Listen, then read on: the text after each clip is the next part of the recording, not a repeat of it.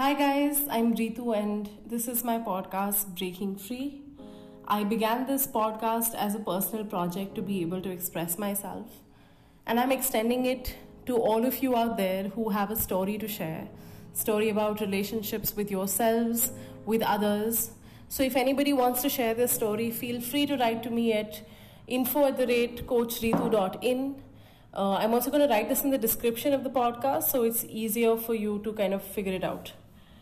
Anyway, so the first story is uh, that we have is about the infamous topic of ghosting.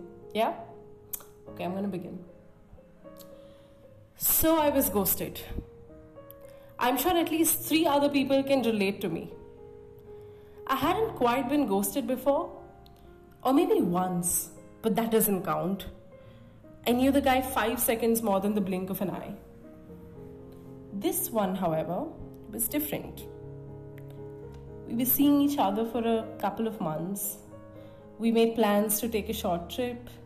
We would cook for each other, sleep in, do movie nights, talk about our days, discuss our career plans.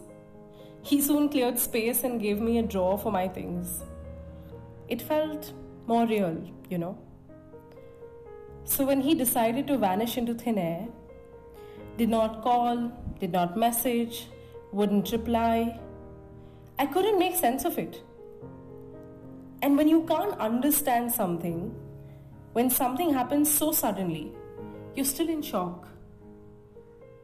You know, I was wondering what could have gone so terribly wrong that he couldn't get himself to have a conversation with me. Or then, you know, I began to think was he just a dishonest man who bullshitted his way? And I felt stupid. I felt angry. I was mostly shocked and unable to accept it. I felt like I was taken advantage of because I don't think it meant anything to him. So he could just hit the stop button as per his fancy. All the things he said now seemed like a big lie. But the one thing that annoyed me the most was that I still missed him. And I tried so hard to logically tell myself that this person wasn't worth it. But you know what? It didn't matter. No logic mattered. I felt loss. I felt grief. I felt like I had to make peace with each of those undone plans that we made together. Maybe he had his own reasons, but I still deserved a proper goodbye. Maybe I'd miss him even then, just the same, but I would have gotten a proper full stop.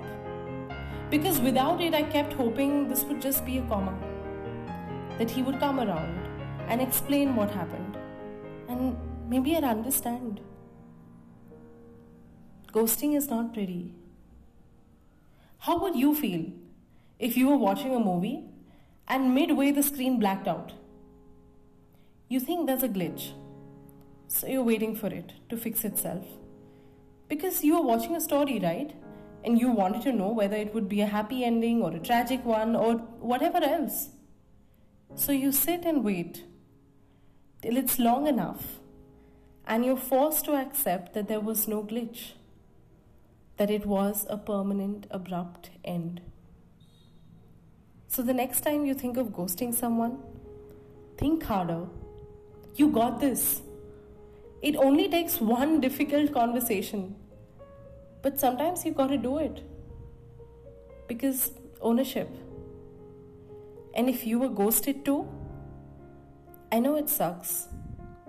But I also know that with each passing day, as I breathe, I miss him a little less. I'll be okay. You too will. Thank you.